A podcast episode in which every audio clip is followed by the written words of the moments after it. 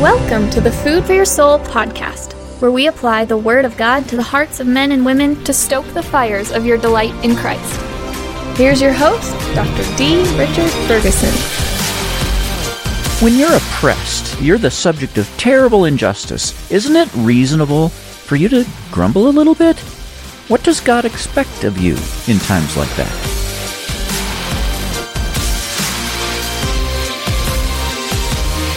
9 Don't grumble against each other, brothers, lest you be judged. See, the judge is standing at the door.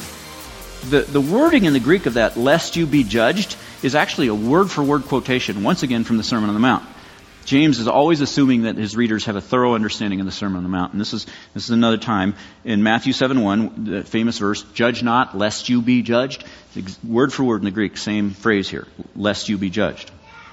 So James is quoting Jesus again. But, but the most literal translation of that isn't, instead of lest you be judged, it's, it starts with the word so that. So it's this. Don't grumble against each other, brothers, so that you will not be judged. To accomplish escape from a judgment. That's what it means. James has been uh, made it clear that every everyone is going to be judged. Everything we do is going to be judged. But the one area that he really wants to highlight here as bringing inescapable judgment at the judgment seat is the peace breaking tongue. Grumbling. Grumbling in the church. Grumbling against each other. That sin stands out as just especially egregious. Don't grumble. Don't disrupt the unity of the church. You've seen those t-shirts, don't mess with Texas? James t-shirt said, don't mess with the unity of the church. Don't disrupt it. That's one thing you absolutely do not want to be guilty of destroying on the day that Jesus comes through that door. And that's hard.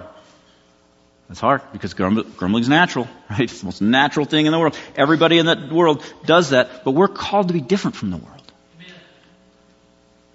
People in the world, when they're hurt, they react. They grumble. They stand up for themselves. They become hostile, maybe even violent. But Jesus said, when someone strikes you on the right cheek, turn to him the other also. Force you to go one mile, go two miles. It sues you to take your tunic, give him your cloak. Do, don't resist an evil person. Love your enemy. Pray for those who persecute you. This is the stuff that Jesus taught us to do. Sometimes people, uh, the liberals will say uh, that God is always on the side of the oppressed. This is liberation theology. God's always on the side of the oppressed, um, uh, no matter what. That's not true if the oppressed are grumbling. Liberation, liberation theology says that if, if you're oppressed, the people who are oppressed should revolt and, you know, revolution and all that. James says, no, no, don't take up arms. Not only should you not take up arms, don't even grumble. When do you ever hear those liberation guys tell the oppressed people, don't grumble? They don't tell them don't do anything. They, they just say God's automatically on your side.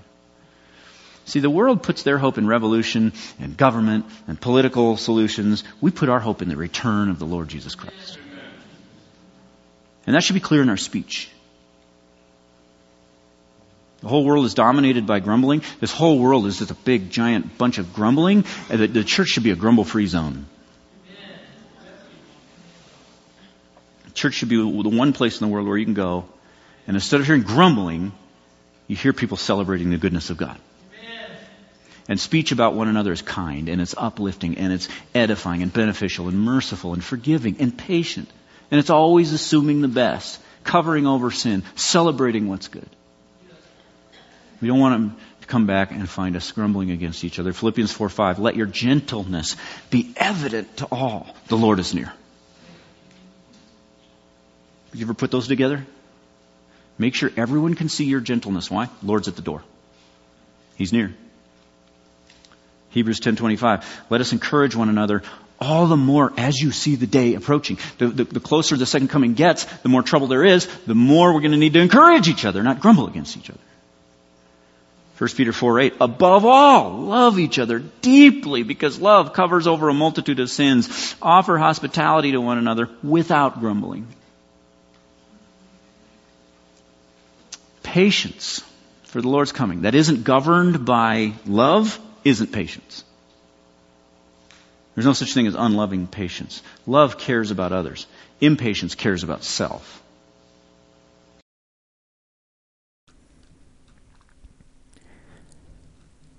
I mentioned liberation theology. The more modern term for that these days is social justice or wokeism.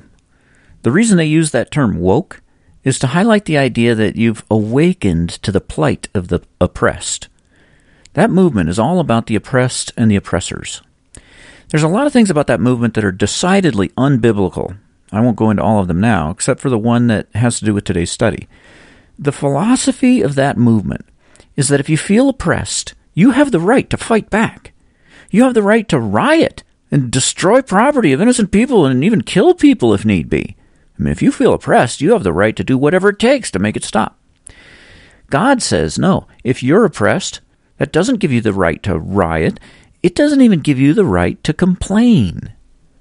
If you're mistreated, it's fine for you to seek justice from any relevant authorities and especially from God, but you do not have the right to grumble about the situation or about the people mistreating you. Check your attitudes. You know, sometimes we can pick up unbiblical attitudes from the world without even realizing it. Do you have a kind of subconscious sense that when things really go bad for you, it somehow gives you the right to have a less than godly response? Maybe you feel like you have the right to be angry, or the right to complain, or the right to overeat, or drink, or indulge in some other sin, or the right to be short with your family.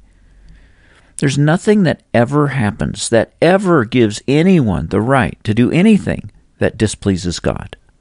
And even if you could somehow gain that right, it would still be foolish to use it. Responding in an ungodly way never does any good, only harm. God's way is always the best path to blessing, joy, and well being for you and others. So if you have any of those worldly attitudes about being mistreated, confess that to God right now and ask Him to convict you of it whenever it arises. Lord God, when evil men do wrong, calm my heart by reminding me that, like the grass, they will soon wither. Like green plants, they will soon die away. Father, I trust you to do good. Teach me to delight myself in you, that you may give me the desires of my heart. I commit my way to you, O Lord. I trust you to make my righteousness shine like the dawn, the justice of my cause like the noonday sun. Teach me to be still before you and to wait patiently for you.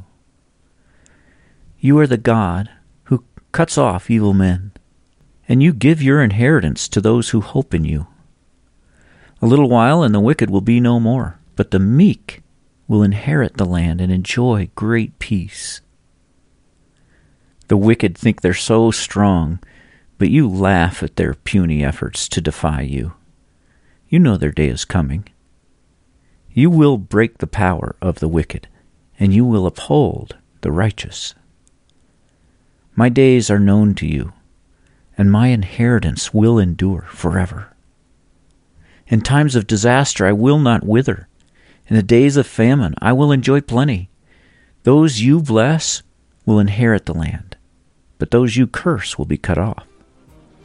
You delight in a man's way whose steps you have made firm. Though I stumble, I will not fall, for you uphold me with your hand. Thank you for listening. If you found today's episode edifying, why not share it with a friend? This season of the Food for Your Soul podcast features excerpts from our sermon series on the book of James. 50 expository sermons covering every verse. You can find those and hundreds of other sermons for free download on drichardferguson.com.